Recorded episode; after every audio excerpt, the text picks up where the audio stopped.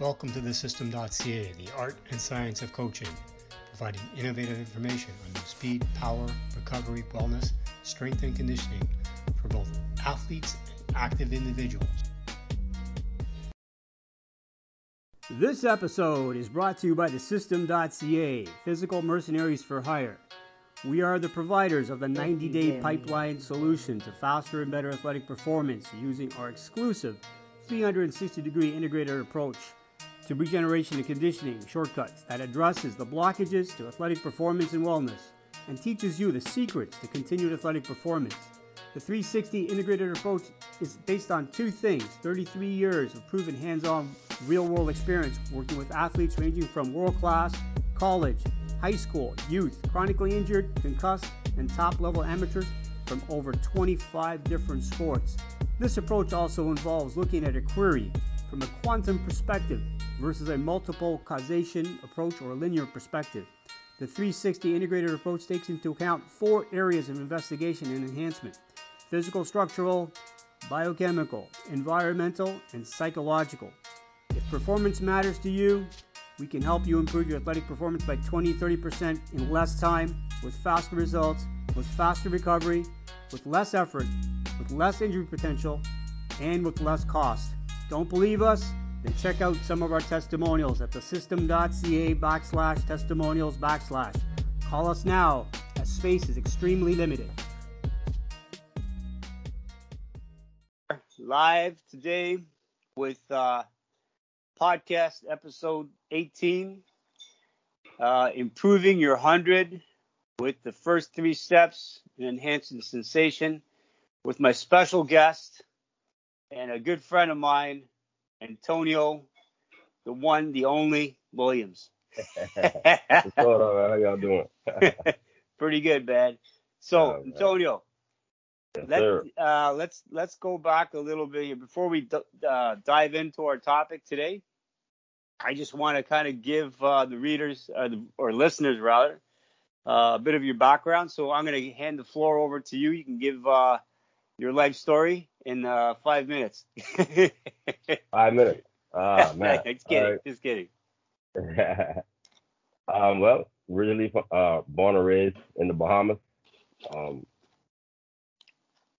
um, I'm 39, just turned 39 um, on Monday past. Um, uh, let's let's let's see. Let's talk about how I discovered I was fat. Good one. Good Uh, one. So basically, um, uh, was in primary school. Uh, guys wanted to race. We we always um play this game where you know first one touch the wall, win the race. But I mean, if you got to touch the wall to get there first, you can win the race. Well, it went well, but not too good. Let me say it like that. Let me say it like that, right? So, uh, Okay. so, so, so basically, um, we were sprinting, and I was leading the race, and um, you know, I'm winning, I'm winning, I'm winning. I, the water's getting closer. I turn my head for like a split second to see how far, how far I was in front. Turn around and bam, straight in the wall, knock myself out. Had a big old camoli bump right on the side of my head, right here. Still can see the little mark right there to this day. And uh finally came to the bump was like at least two inches off of my head. And uh went home. uh, my mama asked me what happened. I thought I was racing and I was winning and I turned around to see how far I was and I ran into the wall. She said, Boy, you won't kill yourself. That's how I discovered I was fast. And from and from then I had won basically every race in um in my in my primary school. Wow. And uh and um in my grade six year um upon graduation, I almost won the most outstanding athlete award. I only got beat out because I didn't do more events than the next person, but I never lost none of my events. Wow. Yeah. Yeah. So that's sort of uh that story how I developed or or you know found that I was fast. So what'd you do in high school? Uh, Did you race? Could you compete in high school? Yeah, I competed in high school. Um, so, um, Spike. So this is another story. Um, I wasn't really used to running in Spike. So from grade seven to eight, I took off some time. I, I just I just jumped. I didn't I didn't sprint. Um, I won triple jump couple years in a row. I was the shortest person to get into the pit because I was really explosive. So when I went into my 10th grade, they told the coach about me, and he's like, "Man, this guy can run. He used to win every race when he was in primary school." So I started working on a little bit, and in my first race, I didn't have no spikes. I hmm. ran barefoot, and I won the 200 meters barefoot. Damn. Yeah. Slapping foot on the track, pop, pop, pop, That's what. no grass Uh, track? yeah. No, this is on a real Mondo track, Oh my god. and I won the 200 barefoot. Damn. But you know, you know, in, the islands, in the islands, man, we train barefoot and stuff like that. We, you That's know, right, yes. you know, you playing outside and you racing on the street, and uh, you playing catch and kicking ball and climbing trees. Everything is done barefoot. You know what I'm saying? Uh, my our parents used to get mad at us if you go outside barefoot, but you know, when they ain't around, you sprinting outside and tipping toes because you know you ain't gonna run flat footed on no ground, on no road, on no on no rock. So it made our feet real strong. And so we, we was able to run anywhere. We wasn't, I don't know, call it what do you call it? Hard foot people. You know, okay. so, yeah. yeah, I get this vision of people like uh, all these kids with like hobbit-like feet. But, but you know, yeah, but you know, in in in the islands, you, we we wasn't, you know, like back when I was growing up, we made fun. Like Mm. all these skates, all these skates now, you see people. We used to build those things, man. So we made fun with we made everything we had at our, our had our resources, whatever we made it. So you know, it made us a little bit more like appreciative of what we had. And so even in terms of training, we didn't have all these fancy gadgets and stuff like that. We ran the fan, we ran the stairs, we ran the bridge, we ran hills. Basically, that's all we did. But, Yeah. you know, that was that was back then in what in high school I was like 97, 96 around that time. So, you know, technology has has advanced no, They got everything. They got Yeah. all that shit. We used to pull tires and stuff. Mm, That's right. Yeah. pull tires, yeah. Yeah. So, you know, Uh, it, yeah. so, so and after after high school, did you did you you uh obviously did you what did you do? You went to college? Yeah, so let me say this. We um I was there was a point in time in grade eleven I was number one in the four hundred going into going into our high school's national championships. I um I was one of the top ones or the favorites to win it. But I saw myself on television two days before and I froze up. I came like fifth. But I went in there with one of the fastest times. That's a, that's one that's one of those stories. And then my grade twelve year, I think we won the four by one overall. All the high schools in the Bahamas, we won the uh, four by one championship. Hmm. For the, Did, yeah, we won we won the gold medal. did did you ever go to champs? Uh, like what you mean, like champs? Champs, you know, like uh the Caribbean uh championships. No, like You you know what's you know what's so crazy? Um, as long as I was running as good as I was doing, I really never had guidance like some of the athletes. I just used to do it because I could do it. Mm. Like do it for fun, and I used to like competing and racing. So I never let nobody beat me. Um, shoot, I was running like 15 seconds in the 150 when I was like 17. Damn. 17, 18, yeah. And so, but nobody really never tell me, say, hey, come out to trials or whatever. I just used to do it for fun because the school wanted me to do it. But I didn't know about all the extra stuff. I, and that, that meet that I did won the 400, that was the first Saturday meet I ever uh, went to, and I didn't know nobody. I Mm. didn't know nobody. So, yeah. and then uh, there was one meet, I think around like 21, 21 9 or 21 8. And I wasn't that old either. Um, I ran against the big national guys. They threw me in the race, and they were surprised that I stuck with them. And that's how people know who I was too. So I don't know, man. I just did it for fun. like you, know, you need guide, yeah, you need you, yeah, basically you need guidance in the sport, man. If if you you know you need people that's going to take you on their their wings and say, hey, you could do this. Like I never was afforded that. I just used to go there to do it because I had the God given ability uh and the talent to do it. Mm. You know? Yeah. And so after after high school, you went uh where'd you go? You went you you you, you went to the states. What'd you do? What'd you do? Yeah, I I came I came to the states. Uh, I was in school in uh North Dakota, but that was um, but that was a little bit too cold for me. North uh, Dakota, but, oh my God. But you know what though? Uh, some of the best sprinters, you know, that we have in the Bahamas been up there. But I really, yeah, you know, like um, Derrick Atkins, he he went there. Uh, you know, he he got a um, I think he got a silver medal in one of the um, I think it's a Osaka, Osaka um World Championships he came from there. You know, Trevor won a bronze medal as well. Yeah, I remember Trevor. Yeah. Yeah, and then you got other guys. You know, you know, like um, people like Adrian Griffith who ran the hundred, um, who's a part of um, national teams, and um, uh, what's the next guy uh, who won the bronze? Ramon Miller. He came from there, and he was he actually anchored the Bahamas over. Um, I think it was Angelo Taylor, the last he passed him like the last part of the race to win the gold medal for the Bahamas in the in the I think it was the Olympics. So we had you know had some good athletes coming to there, but I I didn't stay long enough to find out. it's too cold for me. But, um, uh, but then yeah, then I came down here to South Carolina, which is one of the no. I went to North uh, North Carolina, then I came to South Carolina, which is one of the worst mistakes of my life.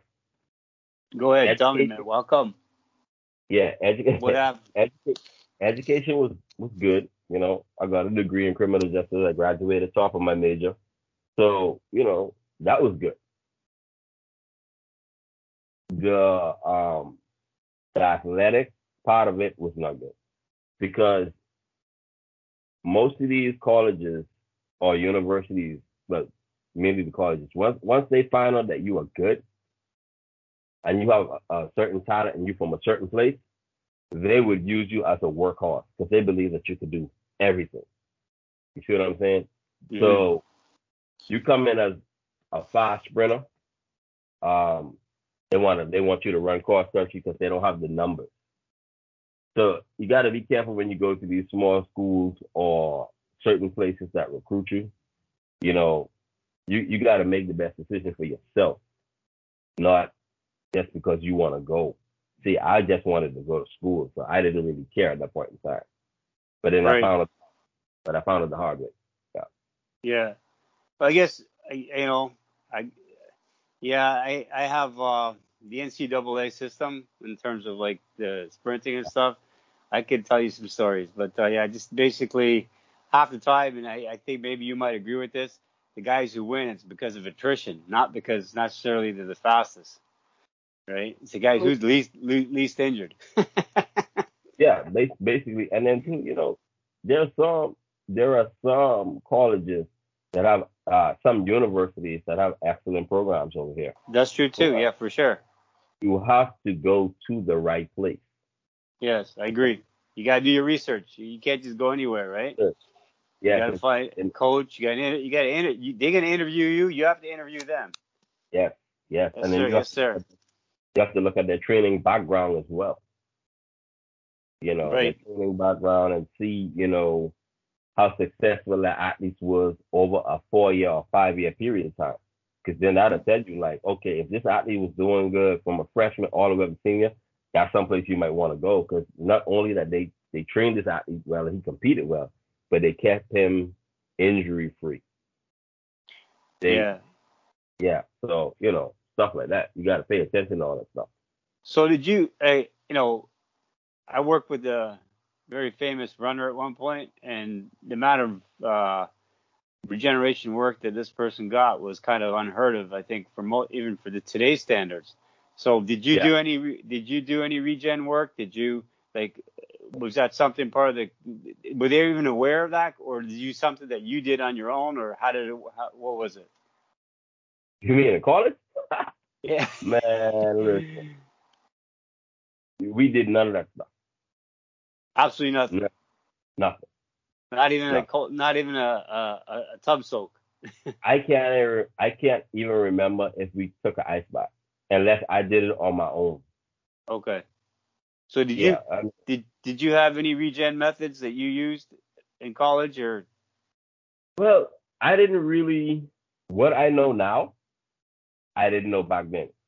So I really didn't do much. I mean, all we did was go to practice.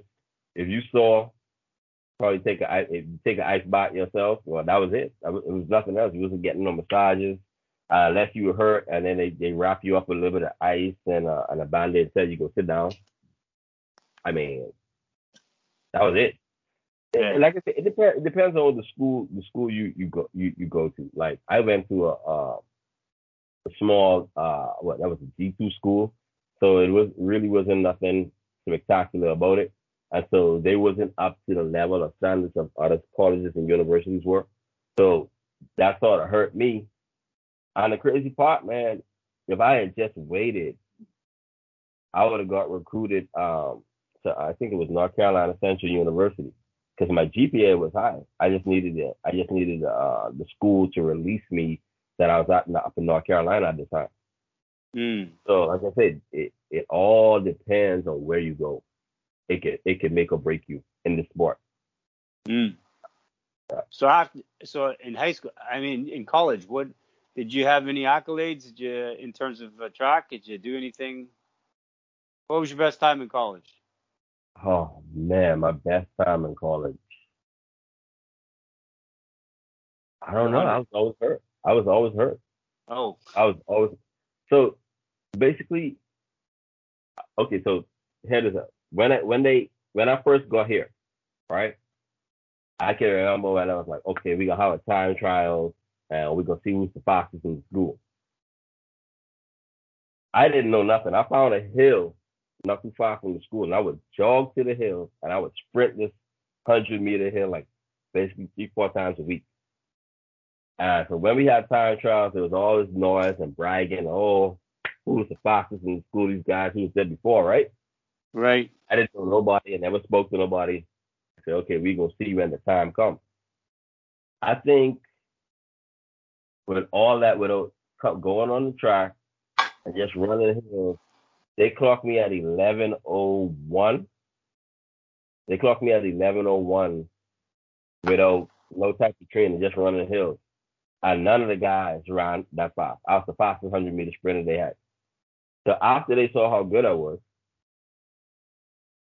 God created the downfall and the decline happened. Next thing I know, I'm asked to come get up at four or five o'clock in the morning to come to practice. They get me running four or five miles every day on concrete. Hmm. so now we get to the track season. I can't never finish a race because I'm always tearing my hamstrings because my body wasn't used to that. So I really never really had a good career because I was always hurt. I Yeah. never could have bounced back. Even when I contacted you, you you know you know all the work you had to do on me. Yeah, yeah, yeah. Well, we Yeah, we so- can, we can definitely talk about that another time too. But uh, that, that's a that's a that's a podcast in itself. yeah, yeah. yeah. So that so after that, you you know you, you tore your hamstring what two times or multiple Oh, times? No, man. Uh, I remember. I think the worst one I had was the year I was on the four by one team at this school at, at the same school. I didn't even want to call the school name, but we was getting ready um, for the relay, and I was supposed to pop off the relay because I was the fastest starter. So they always put me on, on first leg because I could beat everybody out, right? And I remember we was practicing, we was practicing so much. And I came off the curve, the pass the baton, like I accelerated off the curve to pass the baton, and all I had was pop, I pop up in the air. Like my hamstring tear was so bad, I had a blood bruise. Yeah, a belly tear. I had a blood bruise, and you know, swollen, big old black reddish mark on my leg, and um, and and the crazy part, is it it, it tore from the side, go up into the middle. Yeah, so. Yeah, if you're coming around the bend, that would make sense because the inner hamstring is going to work a lot. But uh, so you you had that one. Left leg. yeah, and so you, you recovered from that, right? And then, uh, yeah. So now let's let's go a little bit fast forward here. So obviously you're no longer you no longer in college now. You, you're uh, 39. What? 39? Is that right? 39. Right. Yeah. I, I should check this out. Um, like I said, I was always a great starter, right? I'll never forget this track meet. This is uh post after college was done. Got into training. Went down went down to this they always have this big track meet at North Carolina, um, A and T. That's the first time I watched the LaShawn Merritt drop 19 seconds in a 200 live in front of me. Wow. This this track meet used to be one of the biggest track meets. All the stars used to come there, right? And I ran the 100 that day. And I can't remember who was in the race at the time. All my kids' life and all my life, I was leading that race after like 60 meters. And I went to make a move and I pulled my hamstring. Damn. One of the things that I will never forget, you know who was at that meet? Jon Drummond. Jon Drummond was at that meet. The guy who's trained with Maurice Greene. And he was one of the fastest starters back then in the world too. That's right. Rounds. Yeah, Jon Drummond. And I was remember walking down back to where my stuff was. And he said to me, and God's my witness, his mind spoke to me. He was like, You keep doing what you're doing, you're right there. And then that was it. And I just kept walking. And so my biggest issue was, and my biggest problem was, I never knew how to get over the hamstring injury. Like it followed me and followed me and followed me and followed me. And, uh, yeah. I, yeah, I, rem- I, I remember uh, yeah, well, I mean, I remember working on you, and that was, uh, I mean, we could probably make come back and do a podcast on that, how I worked on you basically, and uh, figure out it wasn't your hamstrings actually, it was something else. But anyways, uh, it was the two, con- it was the, it was the concussions that you had, but uh, we can we'll have to come back to that. But let's let's kind of dive into the topic today here. So uh-huh. you we, we spoke earlier a while back, and we just were talking about okay, what we're going to talk about, and you know, it, it, it's kind of an interesting topic uh, because nobody really, nobody that I know of would have chose this topic. Yeah. So that that that to me is like wow, that's that's interesting because I I said to you, okay, you pick, you know, we went back and forth. I said, okay, you know what, we can do this podcast and let's let's pick a topic. And so I you know, I'm having the usual stuff. Okay, you do 30 or 100 meter, whatever, and that's typical way everybody. But you chose something which I thought was really interesting. First three steps. Everybody else is talking about. Okay, you know, some people live a smart. You know, they they say your first 30 sets you up for your last 70, so you work on your 30. But and and I could probably add a little bit more to that and say, well, even before you put your foot on the blocks, man, what do you look like? Stand if you stand up right, if it looks right, it flies right, right? So we can go back, and that's that's kind of like you know how we how we met, you know, because yeah, going back, yeah, I have to take you all the way back, but we'll go back. We we won't talk about that right now, but so why the first three steps? Your floor, floor is yours. Well, I, I I think I think for the you know most athletes they don't have the understanding of what to do between leaving the blocks and that time the, the first step hit the track and then followed by the second. I feel like the second is the most important than the third, but each step sets you up for the next one, depending mm-hmm. on how you depending on how you apply it right. You feel what I'm saying? Mm-hmm. And uh most uh and I don't I'm not gonna step on anybody told uh, most of the coaches, but I don't think that some of the coaches now understand that area. There's yeah, the great coaches understand it, because then you will see that athletes succeeding. But I, I feel like most of the coaches that are into this sport don't really understand it, and they never could understand why the athlete always getting beat out, or the athlete can't set it themselves to accelerate down the track. Right. Um, like like I told you, and uh, I'm gonna mention this one person that I feel like understands it to the T. Well, two of them, but he really, really understands it, and that's Christian Coleman. I and mean, what? Yeah. Why would you say Christian? Okay, go ahead. No, why would you say Christian Coleman understands that? Well, if if you if you look at it right and you study him, his reaction is great, right? But then he knows how to get the feet down and back up to move away from everybody. If you was to slow his his first 10 meters down or even the first three steps, right? Look at when his first foot his first foot hit the ground compared to everybody else. I look at look like look for when his second foot hit the ground, his second step compared to everybody. When he's on his second step, they're just on their first step. So he's creating more separation early in the race because he know how to keep it low, get the feet down, and apply power at the same time. Most of these athletes don't know how to do that because either either they have one or they don't have the next one. Like some athletes have power, but they don't know how to get the feet down quick enough. Some athletes can get their feet down, but then they know they don't know how to stay low in that 45 degree angle to get the feet down to move away. But that second step is the most important one. If you can get that second step back down underneath you quickly, you will move away quickly. But you know, everybody want a toe drag, which is not bad.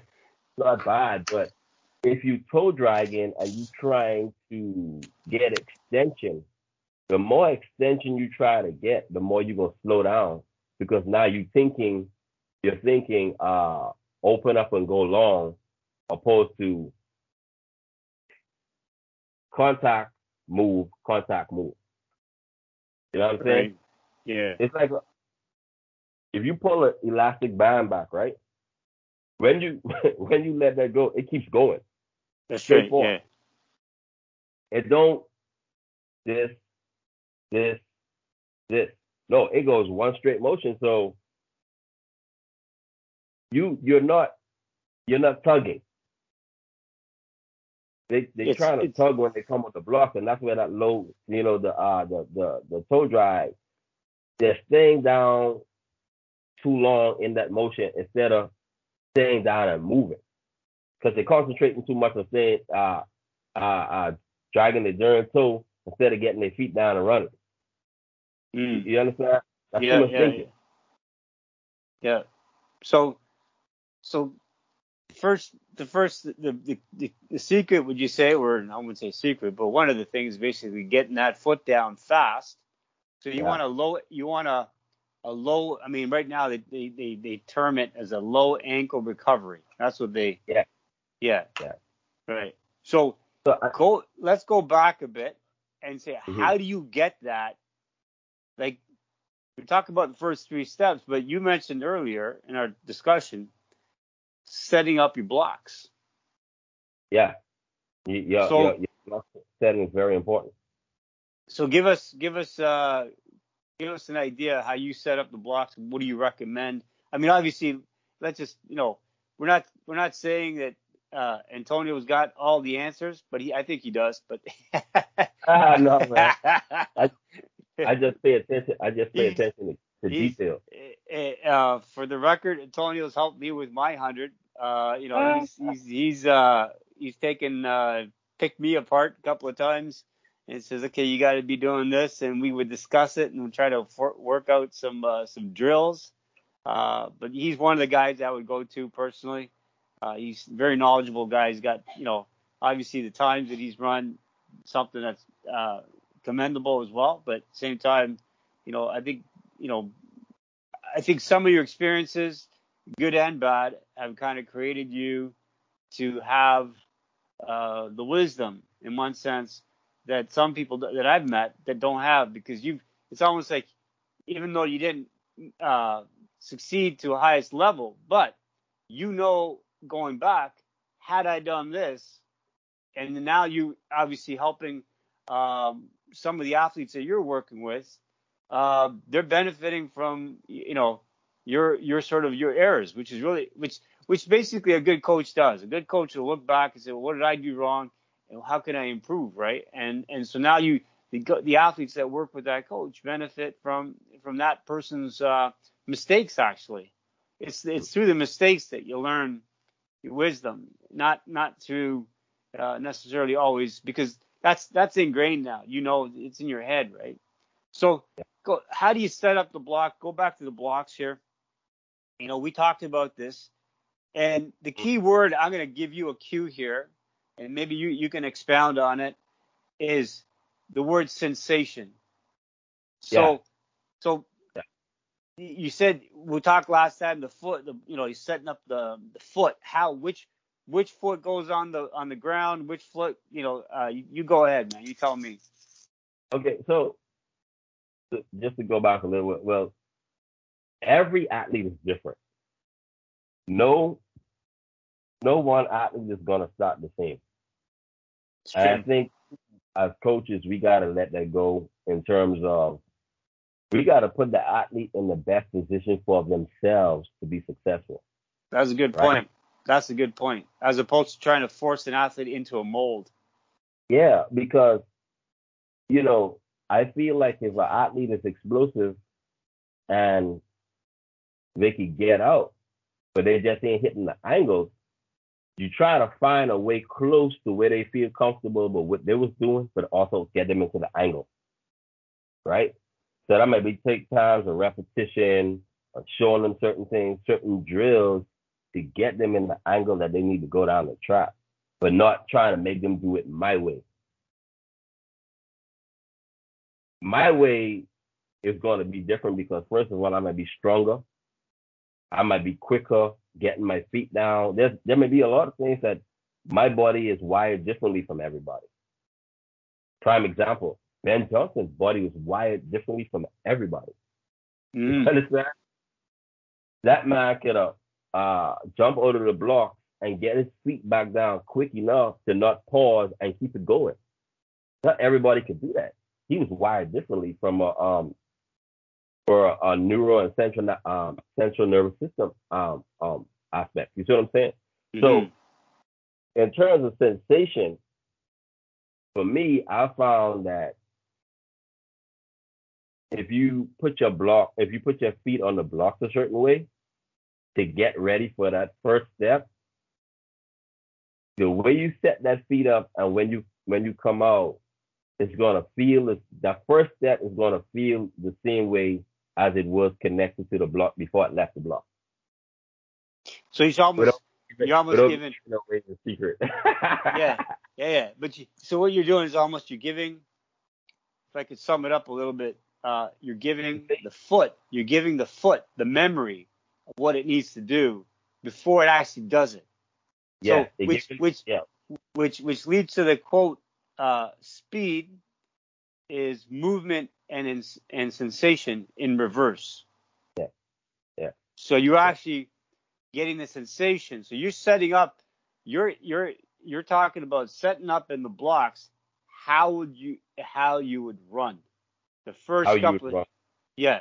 So that has to be that, how you would want that feet to feel off of the block after leaving the block to contact the track the same way it felt on the block.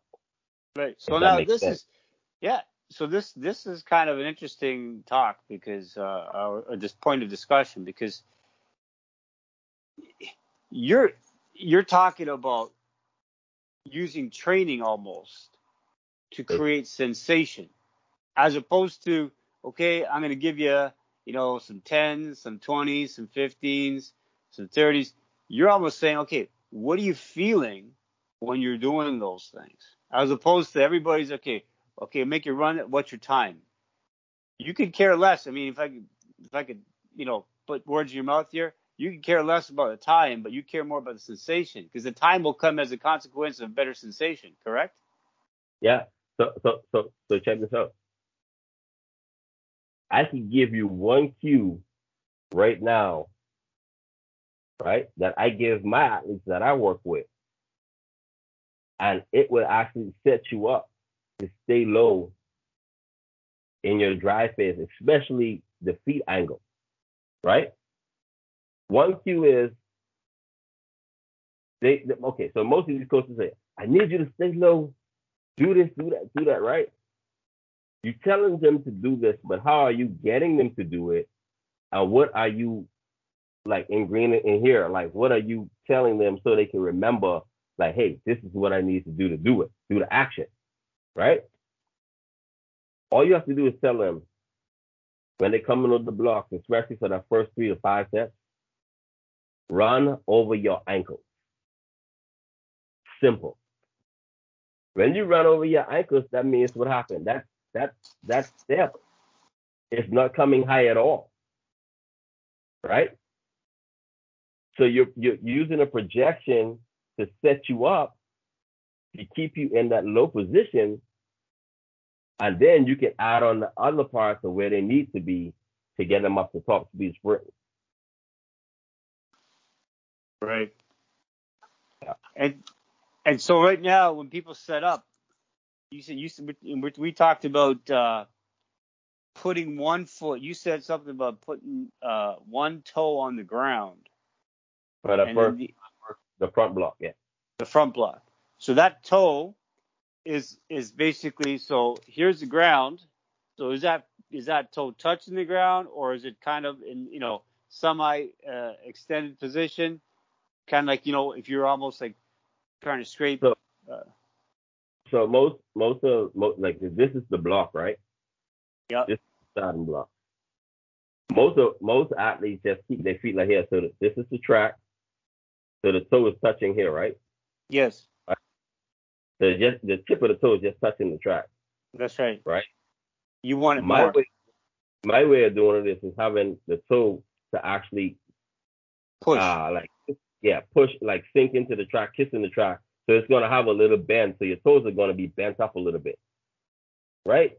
So what that is what that is doing is Coiling. creating yeah, elastic yeah. coil. Yeah, there you go. There you go. Yeah. You're pre you're so, pre setting it up. That's it. like you ready, so, you're pulling the elastic, I gotta let it go now. Yeah. So the sensation of the foot feeling the block on the track, once it leaves there, it's, it's going to want to feel the same type of sensation when it hits the track. So what now you're doing is you ready set up yourself to get down the track because your feet already feel how it needs to be before touching the track. It's already there. You don't have to look for it. Like I find myself like when my when my feet is like this, right? I find I gotta try to find that feeling. Yeah. And if you're trying to find that feeling after leaving the block, you're in trouble. Mm.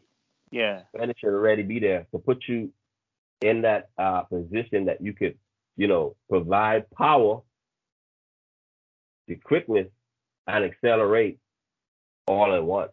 But if if you don't have one of those things, there's going to be trouble the last part of the race because now you, you don't have the sensation that it needs to sprint down the track. Some athletes can find it, some athletes can't. So here's a here's a point. What would you say about training for proprioception versus training for strength to go faster? So train coaches need to spend more time on and this is kind of goes back to what you know when you came up to see me you're starting to feel i was asking how do you feel on your feet you feel lighter right so credit so if coaches spent time, you know, this would be the I would say the first fundamental thing before you start putting on, okay, let's do the you know the runs, the, the weight training, all that, because all these things go back to this idea of sensory perception.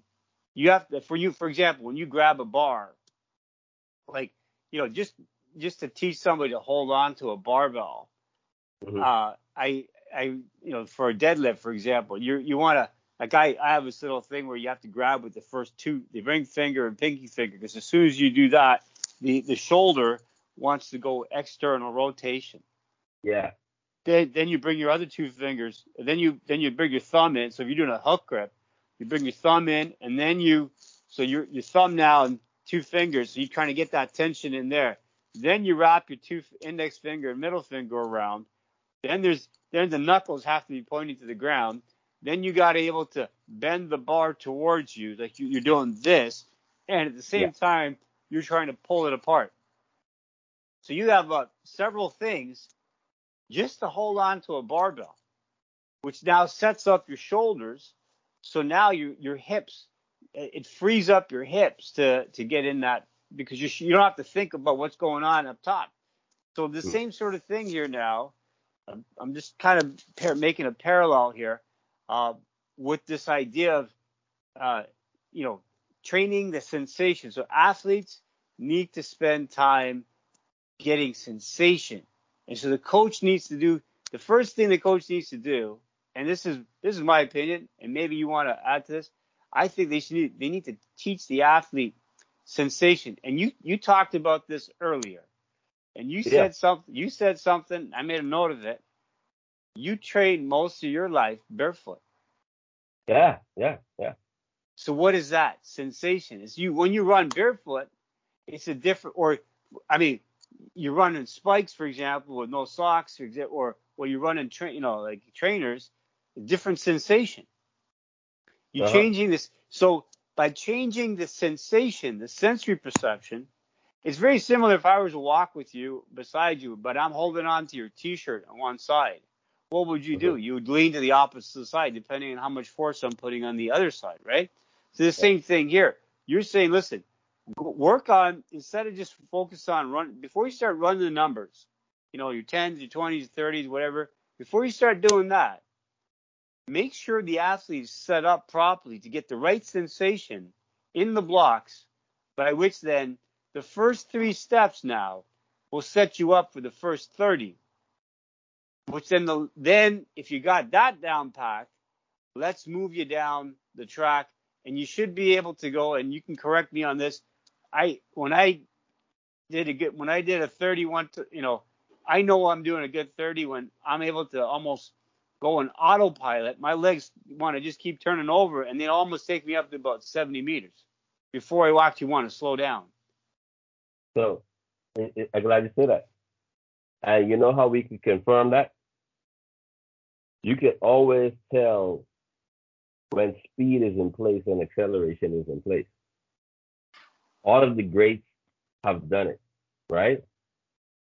And this is shown in the rounds of the competition.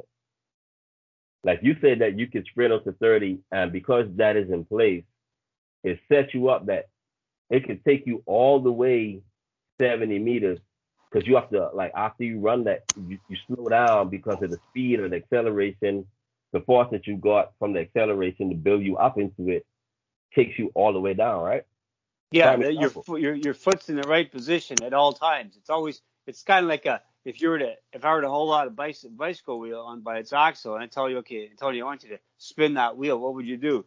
You would hit it very lightly on tan- very a very small tangent every time. But if you were to smack it, you would slow the wheel down.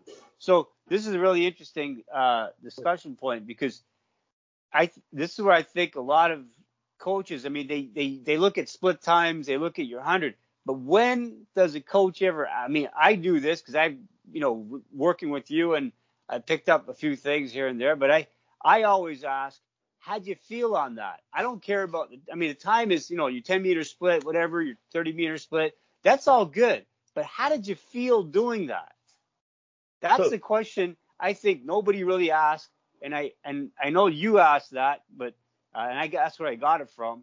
So, So- go ahead. but um based on the conversations that we had right um you almost you always told me that ben johnson was so in tune with himself right that charlie had him at a certain level within himself in terms of, of his training that he can run a 60 and, and, and, and tell you what time that he ran. Yeah. Yeah. That's sensation in itself. You, Yeah. you understand me? If because he, he felt like if he was if he was uh, hitting the ground a certain way or he know how to dial it back, he know how much force and energy to put into his run that he could tell you what time he ran. Yeah. You, you understand? So that's sensation in itself. So uh, going back to what I was saying, like you see these athletes, Bolt, Gatlin, they could just run up to 60 meters and cruise the last 40, right? And run nine, eight, nine, nine, nine, nine, ten flat, chilling. Because everything is in place, right? And the sensation they know that, okay, I know how much force and how much energy to put into my run it to set me up for a certain time. But you know, the championship is different. It's about placement. But then again, they know what time they are running because they've rehearsed it over and over. The acceleration is in place and the speed is in place. You know what I'm saying? So right. yeah. So let's go back here a bit. And, uh, you know, a lot, lot of guys do all these drills. Uh, you know, Instagram is full of them. Um, there's these, you know, we, we, I'm not gonna, I'm not gonna say the names because you know I don't want to get too much hot water. But um. I, my, I mean, when I train, uh, I keep the drills simple, man. It's like A's, B's, and C's, and you just work them until basically that sensation. We're talking this. This is this is where I think really coaches forget, man. Speed is speed is a feeling.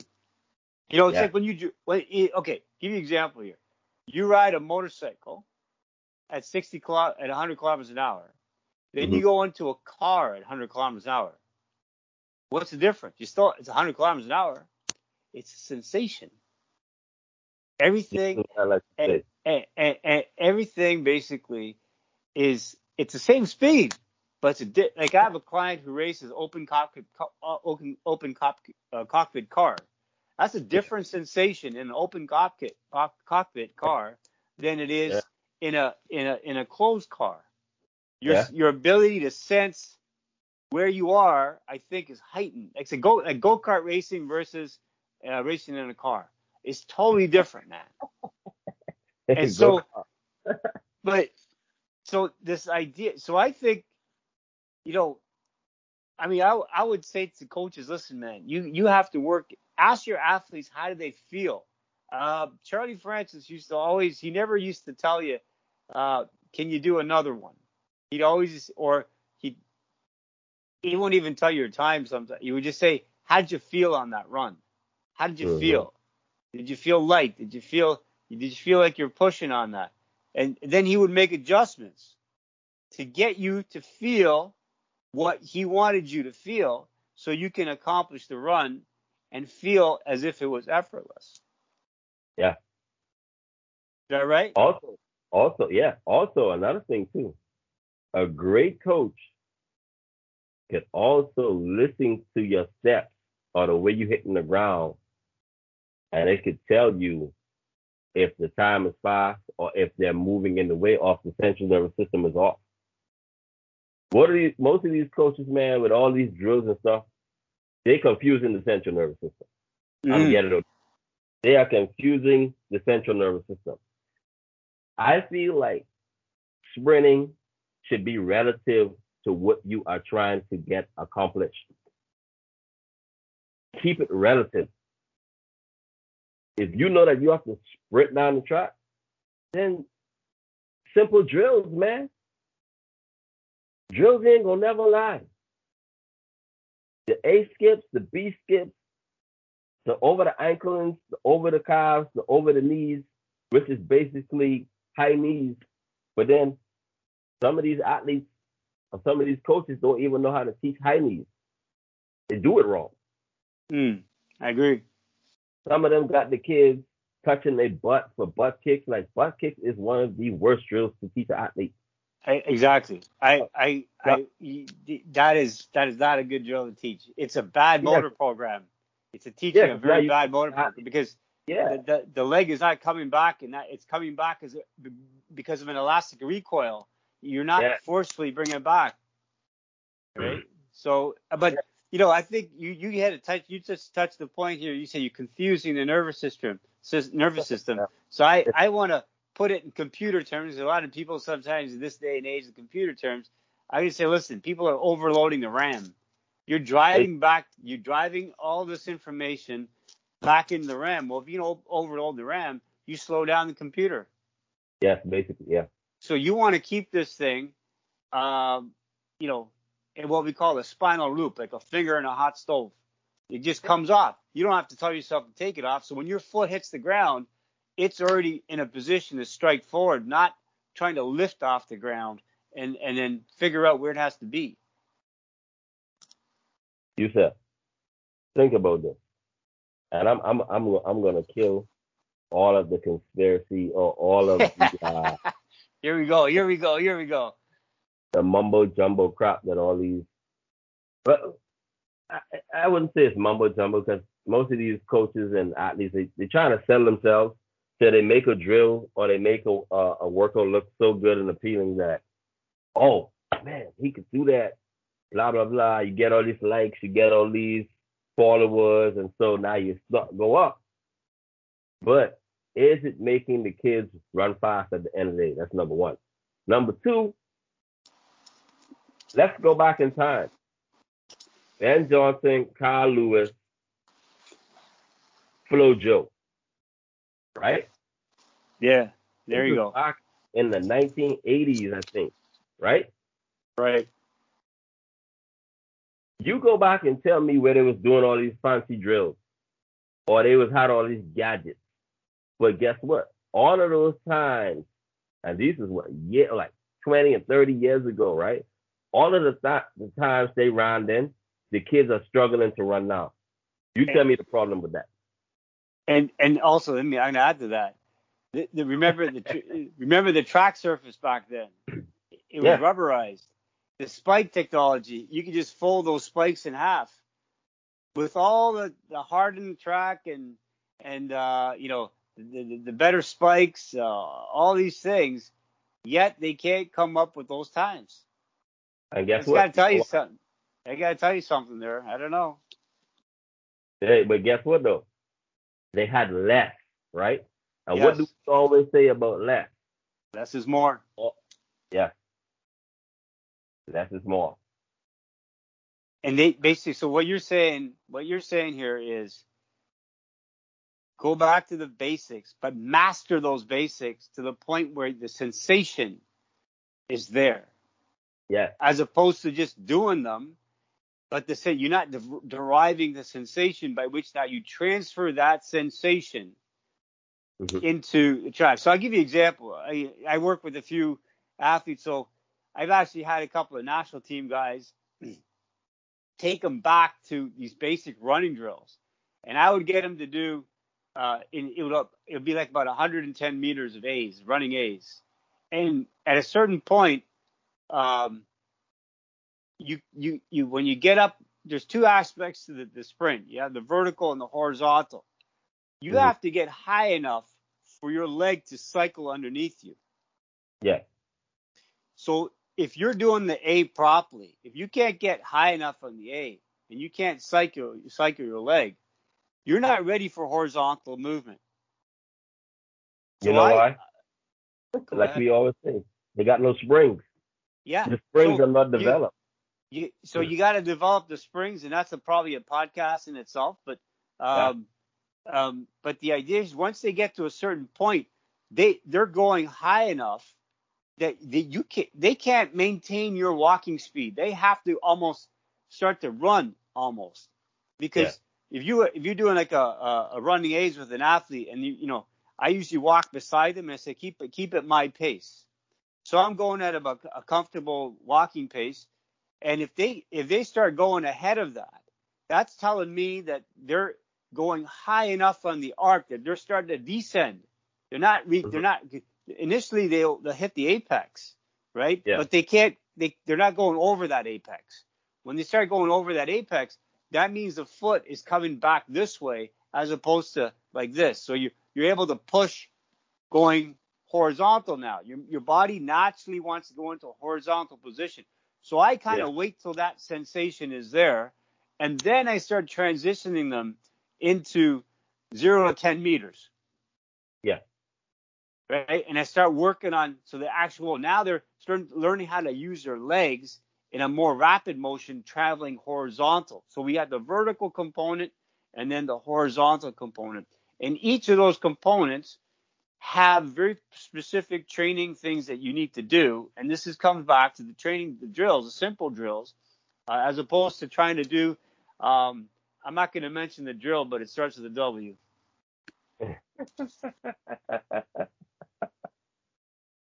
Yeah, oh because because because because Ben Johnson and these guys, uh, Flo Jo, uh, Carl Lewis, they didn't do all these drills, but yet they're they're Oh. they're they're they're so smooth and running. And I think You know why? you can you can look at the times. I know a lot of people say, "Well, how fast you run?" Well, you know what? If you if you have the sensation first, it's easy to develop the power.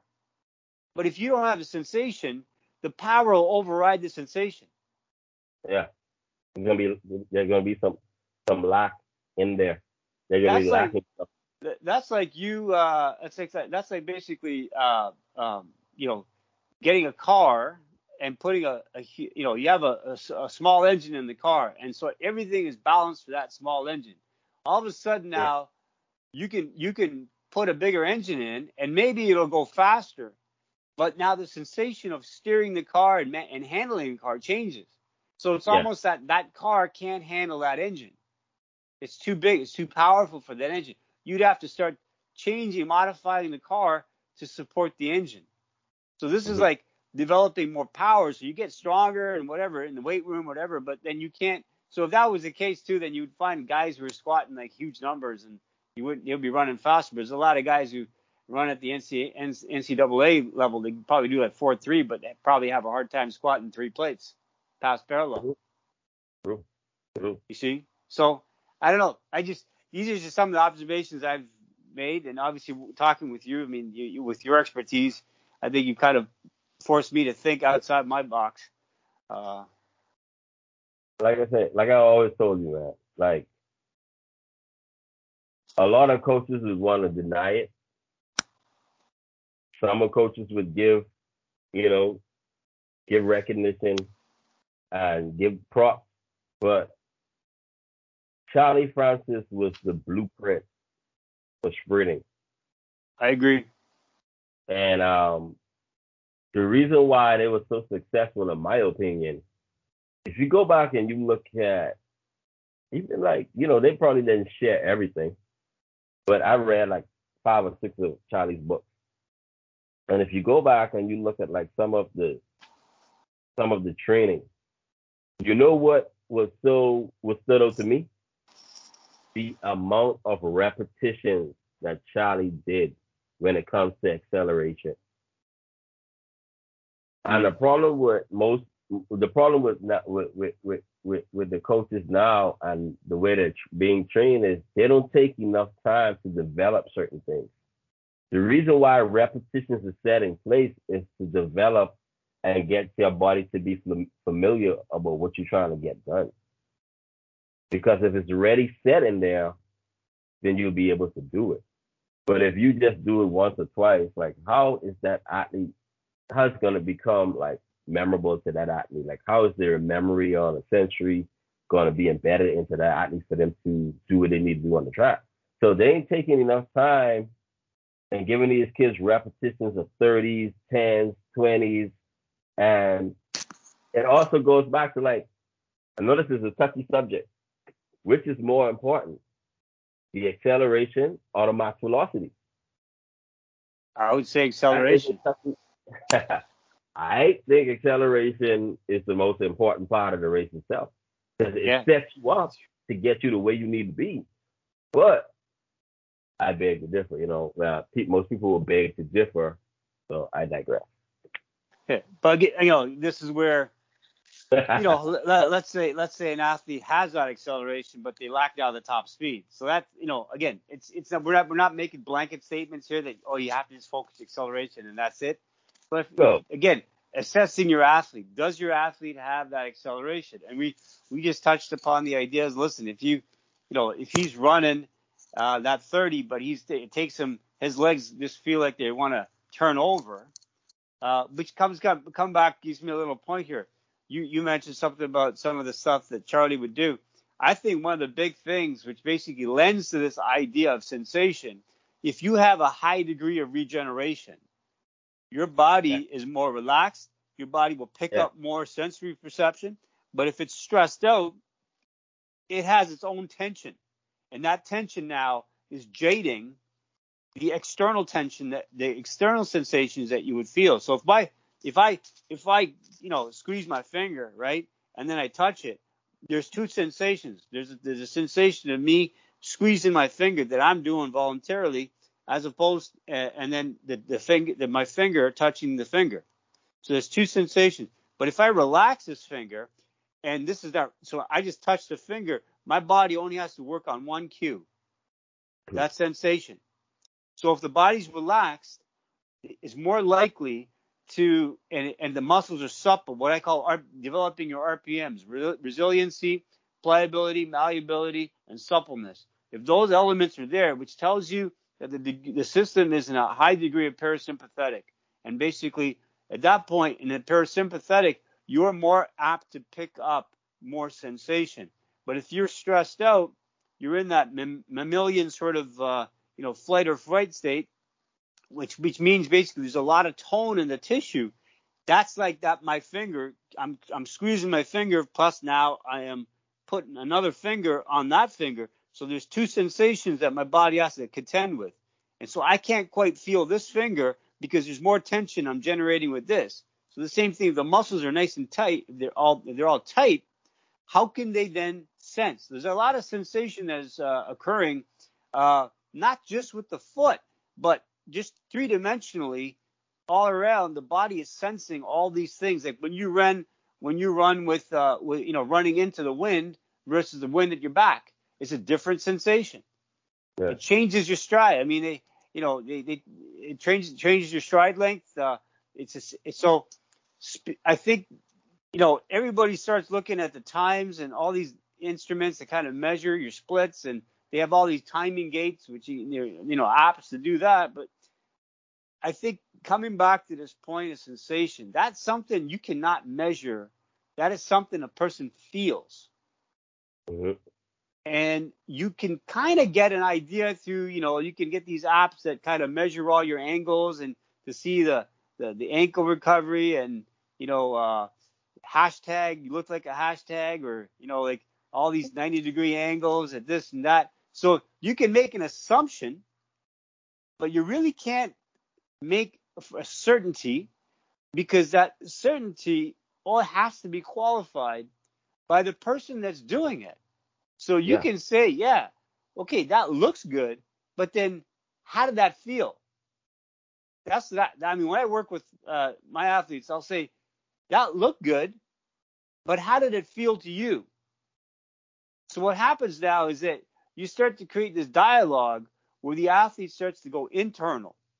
They're not looking because I mean, when you work with kids, what do they do? They look at you to say, "Hey, was that right, coach?"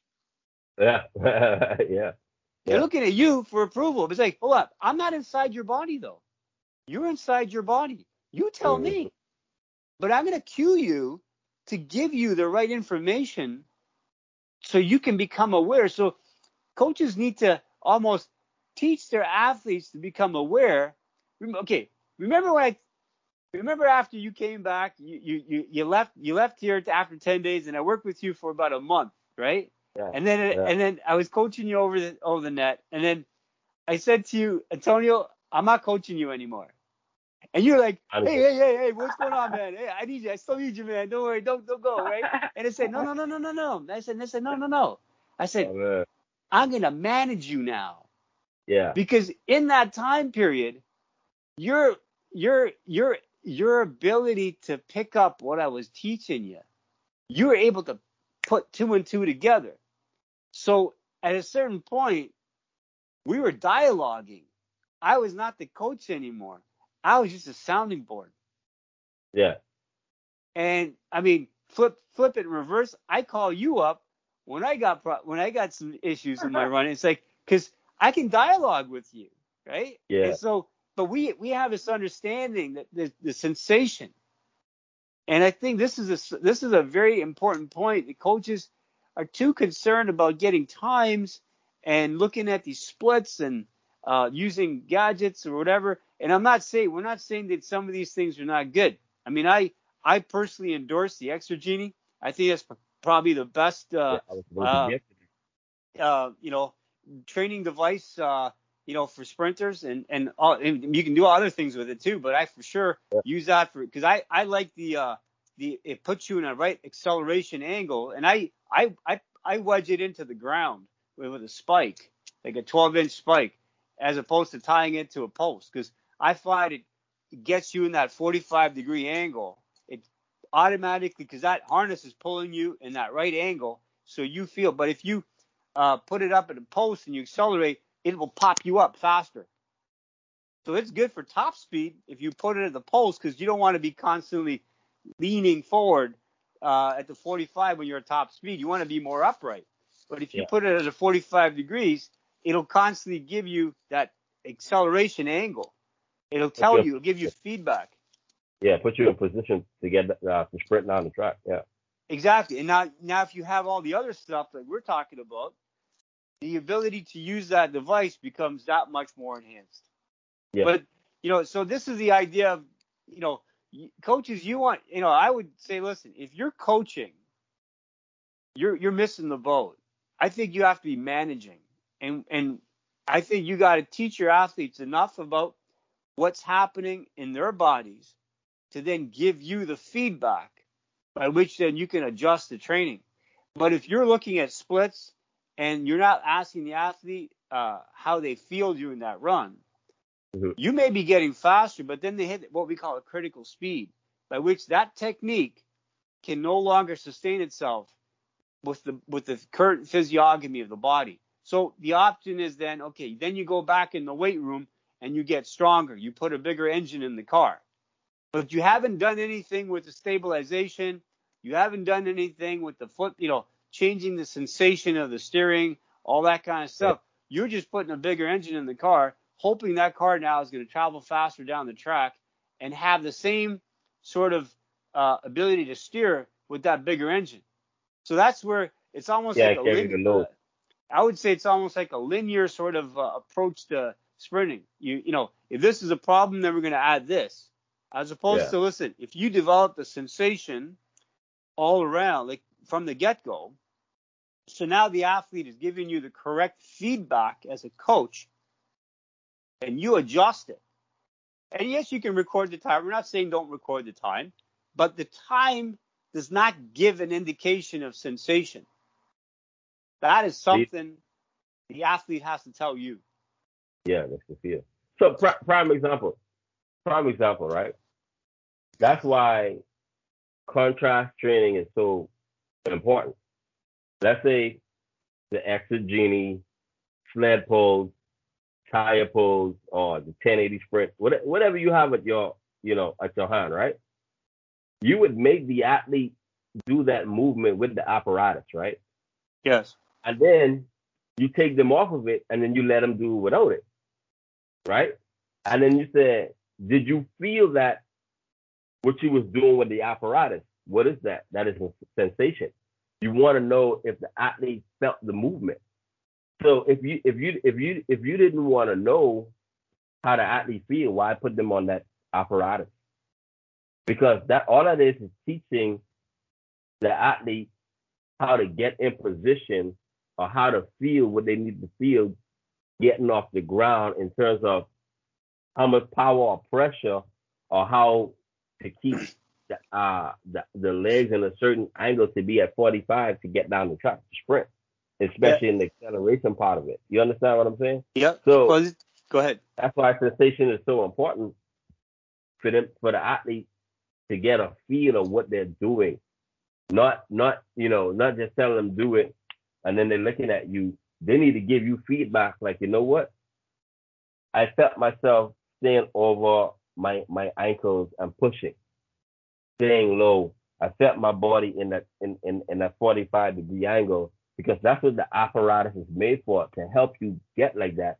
So if you can feel it there, you should be able to feel it without it if you're if if if, if you know how it feels within yourself to do it. And most of these most most of them are not doing it that way. Yeah, I agree. I, I mean, you just look at, for example, if you're gonna have somebody uh, tow with a sled, right?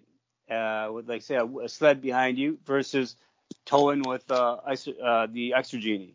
The, yeah. the Exergenie is a smooth, uh, linear sort of uh, uh, uh, flow of tension.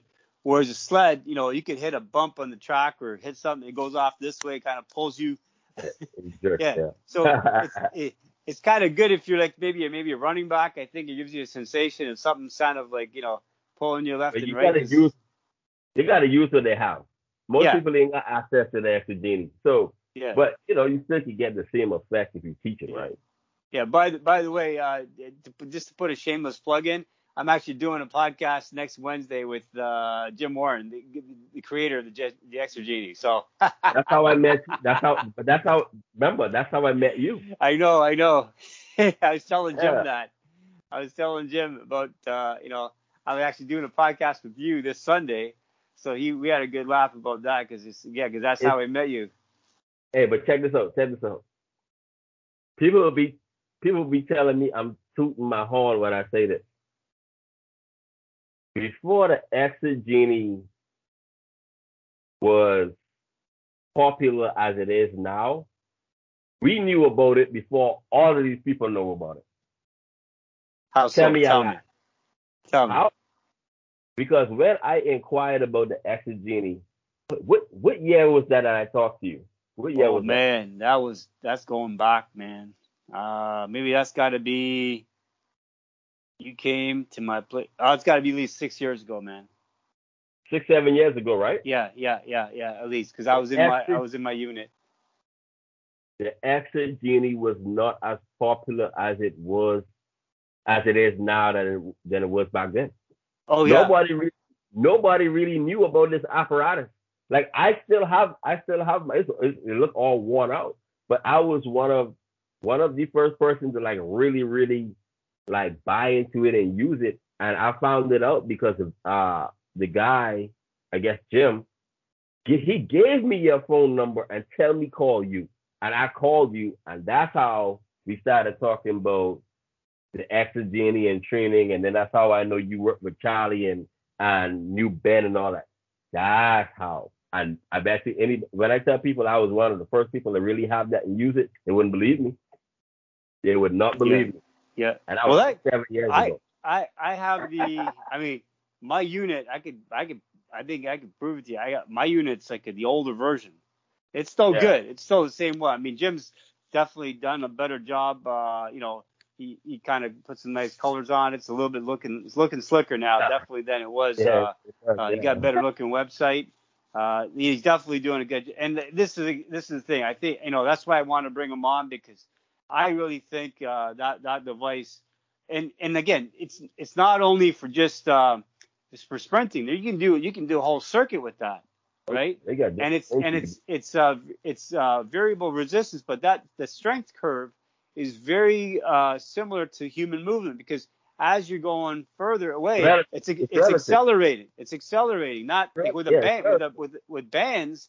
Bands deaccelerate as you extend outwards. So yeah. so this is this is where I kind of have a I don't know, just a little question. Maybe uh, kind of makes you want to think because you know they use this they use the band training for accommodating for acceleration training. But how can that be? As you put more force, you're deaccelerating the sensation you so what I use the bands for is to, like I mean in terms of weight training is to create tension. It, it, forces you some tension. It forces you to keep tight.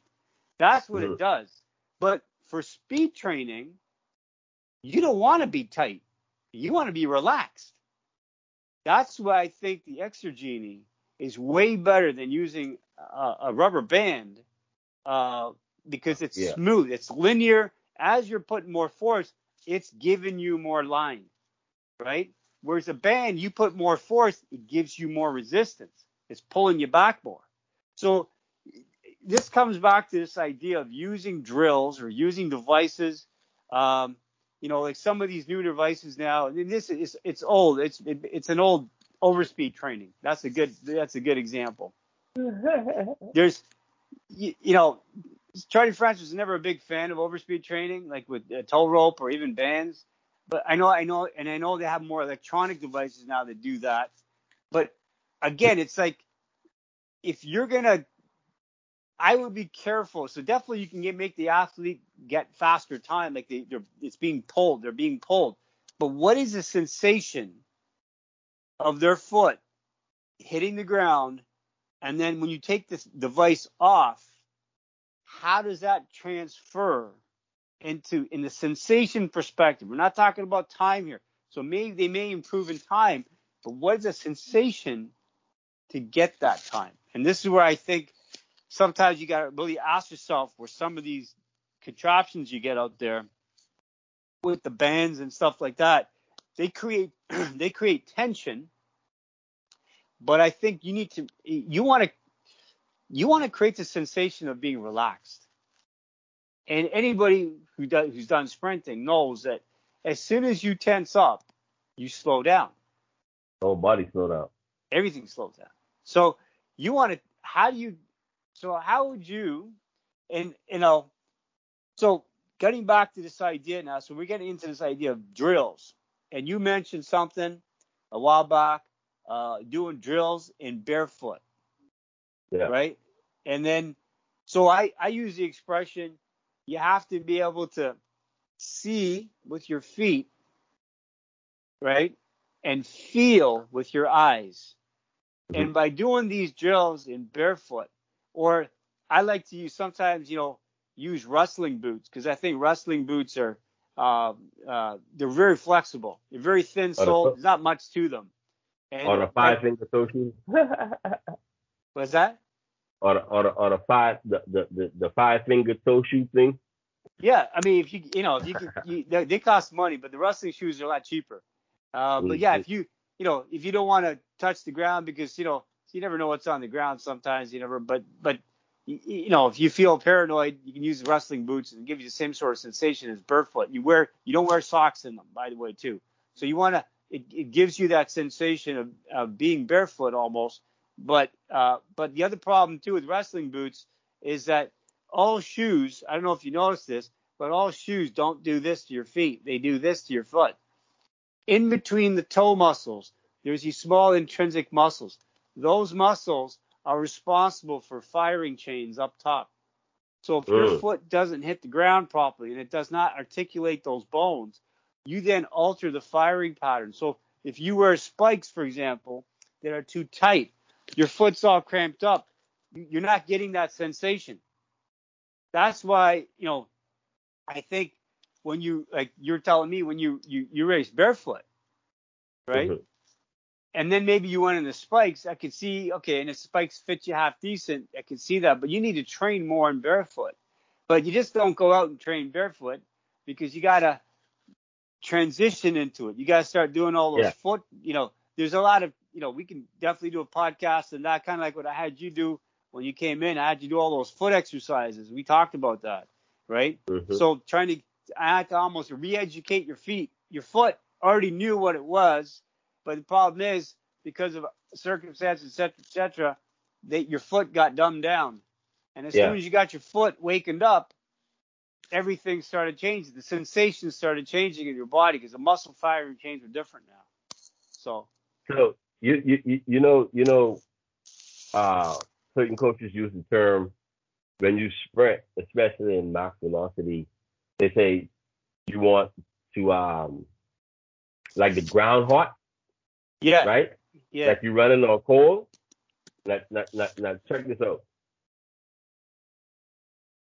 Yes, it, it's so easy to teach that because if you an athlete, an athlete, when you put an athlete in spikes or even in or in tennis shoes, right? And you tell them, hey, running on the track, but when you hit the track, you it gotta be like you're running on cold, so it gotta be like tap tap tap. And that be like, well, I'm trying to run fast, uh, but I don't see what you're saying. I don't feel that, right? I guarantee you, make them take off their shoes Yes. and their socks and tell to go sprint across the ground. The action is so different because the feet is so sensitive. You understand? So it's gonna be like you tiptoeing. So that means you're coming off the ground quicker. Because the feet, the feeling of the feet, the sensation of the feet is much different than when it's inside of a shoe. You understand? So the feet is working more than opposed to the shoes or the spikes working more. So that's why I think we even had a discussion about certain spikes too. Right? Yes. Certain height. You wanted to be flexible yes. so that you can actually defeat the field the same way when hitting the ground. Yeah. But you know, most most of the training now ain't about getting the tendons and the ligaments in the feet strong enough anymore. It's about you That's know, right. That's right. let me get a hard plate spike and you hit the hit the ground and it's gonna bring you back up. So Yes. then what's gonna happen? You got all these athletes having calves injuries because they're getting uh, uh, um, Achilles injuries. You know why? Because they never train the feet and straighten the feet So I'm gonna add to that. from a They're- sensation they're- standpoint of The the force the force is not proportionate to sensation. no, no, at all. Antonio, just one second. Just, unfortunately, somebody at, somebody at the door here. So one second, man. Okay. Sorry. Hold on, hold on, man. Intermission. Intermission time. hold on. Hold on. Yeah, you good.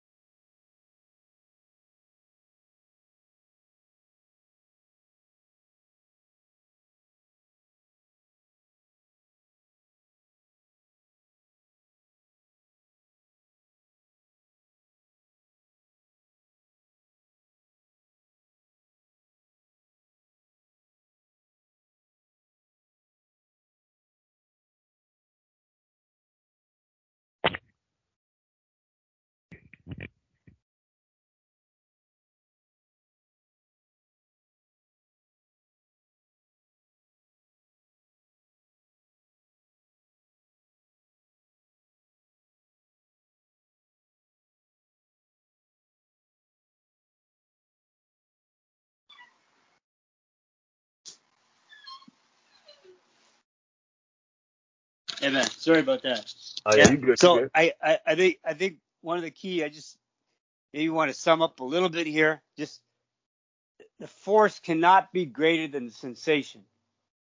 The sensation has to be greater than the force for for speed to occur. Agreed?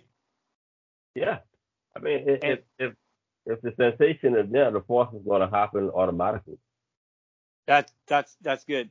And so you know, one of the things here is uh, we we talked about is um, uh, you you you mentioned when we're talking uh, you saw um, uh, Charlie Francis in, a, in an old YouTube video, and they were basically running on the grass field, hmm right? And uh, you know they're basically r- running from the ground up, Yeah. Yeah. Right? That that's what that's that's my cue. That's my cue that I um that I give my athletes. Run from the ground up. I know people be like, "What you mean run from the ground up?" Well, it's a form of sensation. Whatever whatever you put into the ground is going to give you the return automatically, right? So you know you have some some coaches tell these athletes, "Hey, get your knees up, get your knees up." So the kids are focusing so much on the physical part of it of hey, let me get my knees up. So when you start to think, you start to slow down, right? Opposed to if you teach that athlete and the springs is in place, how to contact the ground and they're hitting the ground in certain ways because everything is in place, you're gonna get an automatic return. You you you're not gonna have to tell the athlete lift their legs up or lift their feet up. When you get out of bed in the morning and you put your feet down, you don't have to tell you tell you say, hey, lift your feet up to walk. It automatically happens. Mm. As a what you know, we we defined uh, walking can be defined as a controlled series of falls. Yeah. It's already done. It's automated, right? So Yeah. I think the running aspect, uh, this is a very that's a very good cue. It's like running from the ground up. It makes a lot Yeah. more sense than trying to lift your knees Yeah. up. Yeah. You hit the ground, it's gonna come back up. like you said, drop the ball. The drop like the, the analogy you did with the ball. Yeah. Yeah, yeah. Tennis ball. You don't have to. If you put more force, yeah, it's going to come back up again. It's spring up. You you have to relax, and that's.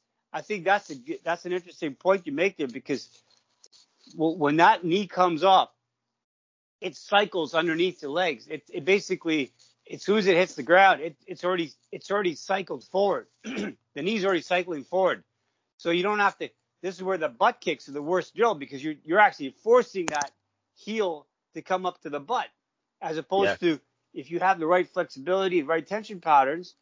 That as soon as you make the uh, contact on the uh, on the ground, the heel Mhm. will will will basically come automatically right up to the butt, and then the yeah. knee will drive forward, and then you have you're set up for the next stride.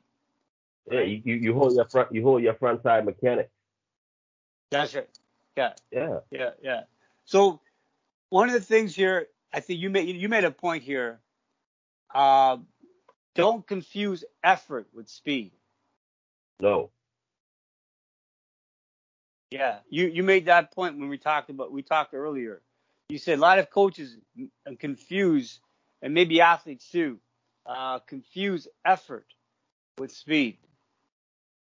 And I think there that's again that's coming back to this idea of sensation, right?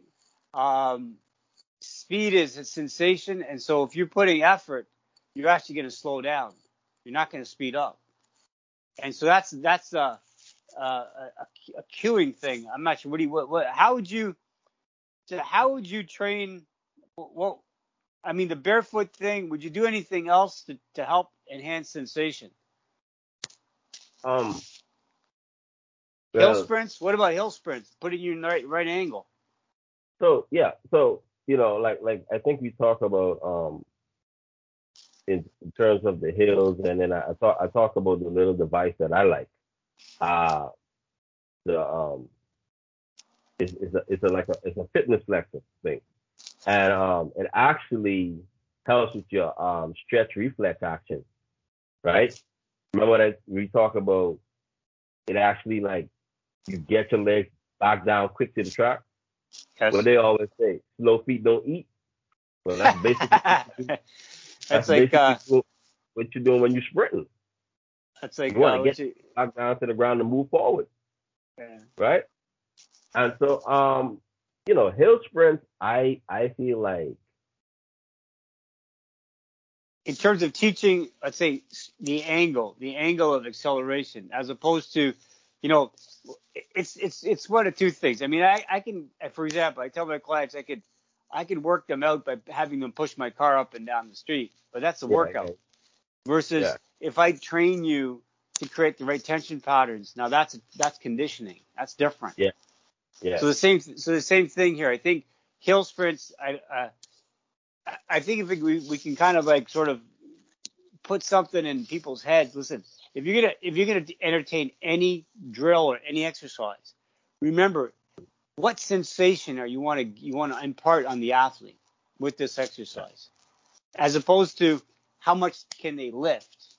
hmm hmm You see, and I think this is a, this is a this is coming back to where it's it's it's internal again.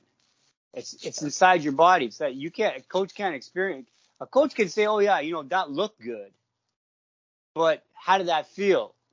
You know, like uh, I was having a guy yesterday do some deadlifts, yeah, and this is this is the first time he's done deadlifts in 15 years. He's, Mhm. he's he has some prior weight training experience, but if you put him under a bar initially, he, he had all the wrong technique. But yesterday, you put him under the bar for the second time on uh, on the deadlift, and the the weight just flew up. And we we kept on going heavier and heavier until basically he he felt the technique was starting to fade a bit. But he was aware of the technique to know that okay, you know what, it's starting to break down now. This is Mhm. well well before we hit a max. yeah, So this is so I would keep adding weight until I felt okay. At what point did the sensation change? hmm As a, as opposed to oh, how much does he have on the bar? And whatever he ended up having on the bar actually was about I think 80 pounds more than he had before. so it was a good day. yeah. So it, it, it so you know so, like so uh, it's not the number. So basically, what you what you're getting at is, I think it's not the number. mhm, It's the sensation to get that number. yeah, And if coaches focus more on the sensation, the number would take care of itself, correct? yeah. Like like you, I think like you said to me, um, when when I came up there, and it made so much sense. You said to me, um, if you if you create the right tension patterns, right, things will automatically happen on its own without you trying, right? Mm, yeah. So, right. So if, if that if that is the case, then if you put or you create these tension patterns with whatever you're doing, then I shouldn't have to try. and It'll automatically be there because that is already in place. Right? And I think that's what we get away from, like the prime example with the hills. The hills teaches you how to stay in a certain angle. Right? And so if it teaches you how to stay, stay in a certain angle and you keep working that the way you need it to be, and then you put the person on the flat surface, the body is gonna remember how that feels. Right. Same as uh, the same as the isoaerobic with the Exergenie. It's the same thing. Over a while, things I mean over time and, and things will just naturally happen. And I got that from you, which is which is a good is a good cue. Yeah. I think I like to use a quote. Um, it's easier to to uh, to guide a river than it is to rush it. Yeah. right? So let's let's move on here. And uh, so we talked about um, now. So you you mentioned Christian Coleman, okay? Yeah. Who and then you mentioned Ben Johnson. You mentioned Carl Lewis. You mentioned Flo Jo. Now let me ask you something. Who do you Yeah. think? Like, who do you think right now? Okay, obviously uh, Christian Coleman would be one of them. Yeah. But who do you think's got some really good running form right now? Right now, Yeah. um, man, there's se- there's several people, uh, but I, be, between Christian Coleman, but um, Trayvon Bromell's textbook. Really? Okay. If you look, man, Trayvon has his his technique, especially up, upright running, is is is textbook, man. It, it don't get no, it don't look no better than that. I ain't gonna tell you no lie. But then when I look at Andre De Grasse, he is the most elastic athlete right now.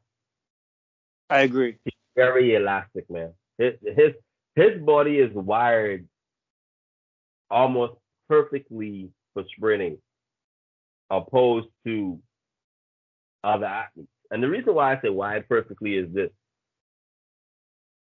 If you notice his his stretch reflex and recoil, recoil is beautiful. Yeah. Did you agree? I agree. Yeah. It's man. So, but yeah, I mean, it, Christian Coleman because he understands acceleration and he really understands the, the the stretch reflex part of it, especially up tall running. Like if you notice, his feet keeps going. Like yeah. once got he good get that- turnover. yeah, once he get that motor going, if if he if he is already beating you up to sixty meters, if if if he is in great shape, you're not gonna beat him. I mean, it's just it's just it's, that's just the way it is. But Christian Coleman, um, uh, Trayvon, and um, and uh, Andre, they they're the best at what they do right now. Um, but I, you know, Gatlin is still running. I just think for me, I would never I would never bet against Gatlin in the championship race because he understands how he let me tell you this. He understands his body and he understands preparation for championships. Mm. Yeah. It's so you. I mean, so it's you know, in the end, basically, you have all these factors. You know, you have the accelerate, you have the start. I mean, even before the start, you have regeneration, posture, whatever. Then you get the start, coming, the, you know, going the blocks properly. Then you get the first three steps. Then you got your acceleration up to 30 meters. Then from 30 meters, you got your top speed, right, to 60 meters, let's say. And then from there, you got speed endurance, right? And and so all these all these little components. And so now, as a coach, okay, how would you? So if an athlete comes to you, right? What would you uh, What would you do in terms of uh, assessing them? Like how would you how do you how do you figure out? Do they need experience endurance? Uh, do they need maximum speed? Do they need to work on their posture? Do they need to work on their blocks? So I, I guess you you kind of put them through or watch their race and see, okay, uh, you know, and obviously probably ask the athlete, like you know, I'm not sure depending on how how attuned they are with themselves, but you can ask the athlete, okay, what do you think you need, right? And I think from from one from that perspective, I think there's there's a bit of intuition here, and Mhm. um, I- I think I mean, if you really ask people, I think truly deeply, you know, no biases aside, don't try to no ego, right? I think they Mhm. actually truly know they actually know what they need, Yeah. right? But how would you Yeah. do it? Like, what what what do you say? Because I know Well- you you told me you've worked with a couple of athletes recently and you've had some really good success with them. So how did you figure out what they needed and, and what, what did you you know what was your what, how do you how do you how do you get that how do you go around that You know, you know, so Chris, okay, so with, without Mm-hmm. giving se- trade secrets away? okay. well, well, you know, I, I watch races. If, if if they were competing before they came to me, I watch races, and then I can almost tell them like, you know what, if we if we you know work on this a little bit more, or we fine tune what you're doing, or put you in this position, we can get you to where you need to be, right? And then too, some athletes, you could tell just by you you could tell just by watching them do their drills what they what they're lacking. Simple drills will tell you what an athlete is lacking. And then, you know, um uh you tell them get into the blocks. Before you even teach anything, you'd be like, right. your block start. So it's it's all about I, I like to watch. I like to pay attention to the little things like you know, and then I could almost assess like, you know what, we need to be doing this. Or prime example, um, if I if we giving you tempo, tempo workout, you could tell you could you could basically tell off an athlete tempo workout if they're lacking speed endurance, off of um uh high knees, if they can hold that high knees for however long in the right position. You can tell if they break it. There's there's so many different variables, but every athlete is assessed differently because every athlete has different needs. You understand me? Some athletes they they are they they're not explosive or their reactive ability is is is not where it needs to be. So it, there's a lot of different things I look for when athletes come to me, and then I could I could watch you by telling you, hey, let's do some strides. You start striding, they look at you like, oh man, you got a lot of work to do. yeah, I mean, it, it, it ain't that hard if you if you know what you're looking for. You know, some things is easy fix. Some some things uh we gotta be we gotta do a lot of repetition. I I I really agree with repetition because if the athlete could you know become familiar with it within themselves for their body, it, it'll happen automatically.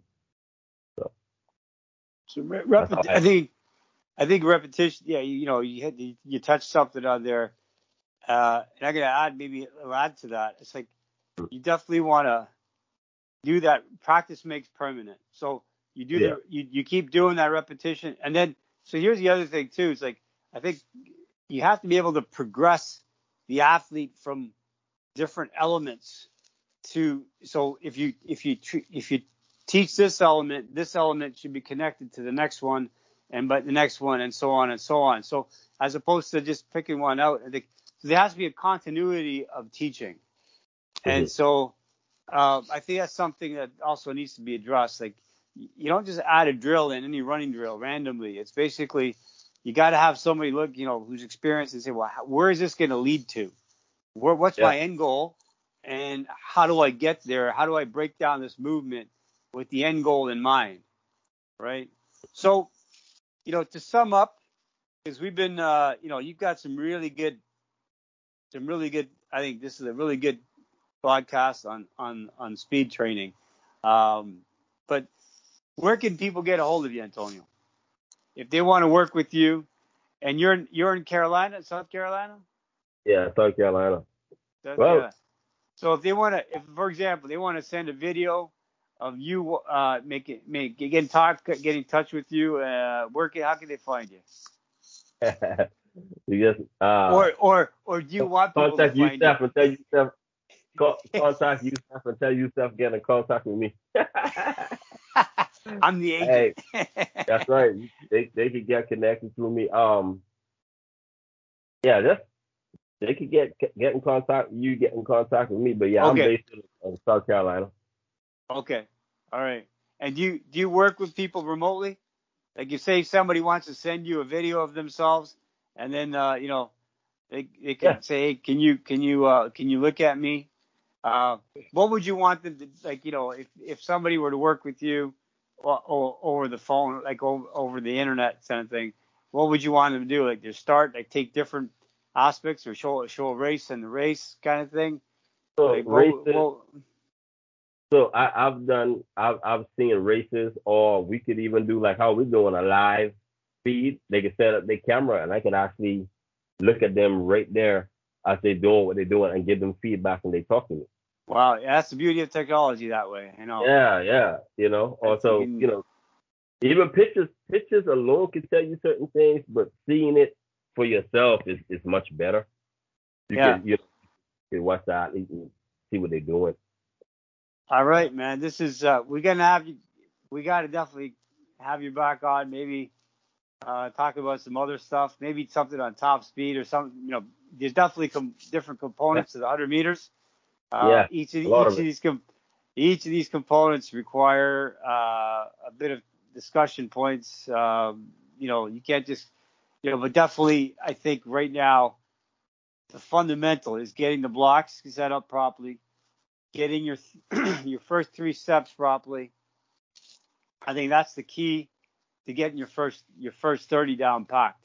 And if you get the 30 down packed, then we're going to talk about okay, how do we now slowly build this engine back, uh, up so it's a faster engine, but the body can handle that engine. So when we're working top speed, it's no sense putting top speed in place. Meanwhile, you haven't worked your 30 properly, right? So you're just putting a bigger engine in. It's like putting a, a bigger engine in my Honda Civic. Well, you, you can probably do that, but then the car can't handle it. The car can't have the steering, the brakes, all these things can't handle the functionality of the car decreases. So, yeah. in in uh, any parting words uh, you want to give uh, anybody? Want to say hi to your mom, dad? I, am gonna say it like this. There's a uh, there's I remember a coach told me, uh, a coach up in the Bahamas, high school coach, Coach Grant, Coach Chris Grant. So Fritz Grant said to me, he said, "Remember this. This is years ago. He said a world record was one out of the block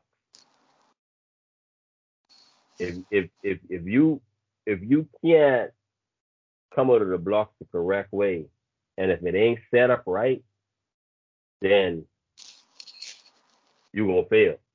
So you have to have a starting point, right? So if you know if your blocks if you can't set up your blocks and put yourself in position to accelerate, go into your transition and hit your max velocity and and hold on to your speed, then you fail it. So you have to start at point A to get to point B. So what is important? I'm mean, just I'm just ask that question. What is important first? Mm. So good advice for some uh, some younger athletes. Don't be would you say don't be in a rush to get uh, to do your top speed. Start working on those fundamentals, the basics, uh, and then the top speed will take care of itself. Would you say that? It, it would happen, yeah, most definitely. You know, you got you you have to have patience in this game. You got to let me say yeah, like Yeah, that's exactly right. Develop, develop first. Develop the things that you need first to sprint fast. That's a good. That's a good. Yeah, I like that. That's yeah, a good way. Develop. So, Antonio, it's been sure. It's been a pleasure to catch you at, not at uh, early Sunday morning. so I'm gonna I'm gonna uh, sign off here, and I'm gonna you know thank Antonio for taking the time out uh, to yeah. share some of his experiences and some of his uh, some knowledge from uh, trials and tribulations from a, a, yeah. sprinter. And you know, for the record, he's still damn fast, though. Uh, you know, you know. Um, hey, but anyway, I forget. I, I forgot to say this though. Okay. When I was in North Carolina, my freshman year at the school I was at, I made the 100 meter finals after the 400 meter finals. And I think I ran like, that my freshman year, I ran like 10 6 or 10 7 in, in the final. Holy. Yeah. After a 400 meter final. After, oh my God. Okay. So you got to factor that in. So you got to factor in at least yeah. At least three, shout, three. Shout Coach, shout out to Coach Z, Coach uh, Donald Dunning. That's uh, he was my uh, he was my college coach. But we used to train on a 300 meter hill. Wow. Okay. All right, man. All right, man. All right. Take care, man. Right. Thank you very much. Yes, Appreciate it. Thank you. Yeah, man. Too. All right. System.ca podcast disclaimer. We're not here to tell you that we know everything. Just we're just here to present possibilities. The information presented is by no way intended as medical advice or as a substitute for medical counseling. The information should be used in conjunction with the guidance and care of your physician. Consult your physician before bringing, beginning this program as you would with any, any, any other exercise nutrition program. If you choose not to obtain consent of your physician and or work with your physician throughout the duration of your time using the recommendations given. You are agreeing to the accept full responsibility for your actions. By continuing, you recognize that despite all precautions on the part of the system, the art and science of coaching, there are risks or of injuries or illness which can occur because of your use of the aforementioned information, and you expressly assume risks and waive, relinquish, and release any claim which you have against the system, the art and science of coaching, or any of its affiliates as a result of any future physical or illness incurred in connection with or as a result of the use or misuse of this information given. All rights reserved, no part of this publication may be reproduced, distributed, or transmitted in any form or by any means, including photocopying, recording, or any other electronic or mechanical methods, without the prior written permission of the system, the art and science of coaching, except in the case of brief quotations embodied in critical reviews and certain other non commercial uses permitted by copyright law. Thank you.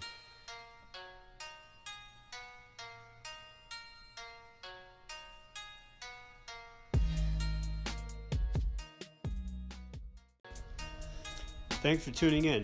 If you like the content, please hit the subscribe button. Check out thesystem.ca for more information on services and more content like this, and also products. Take care.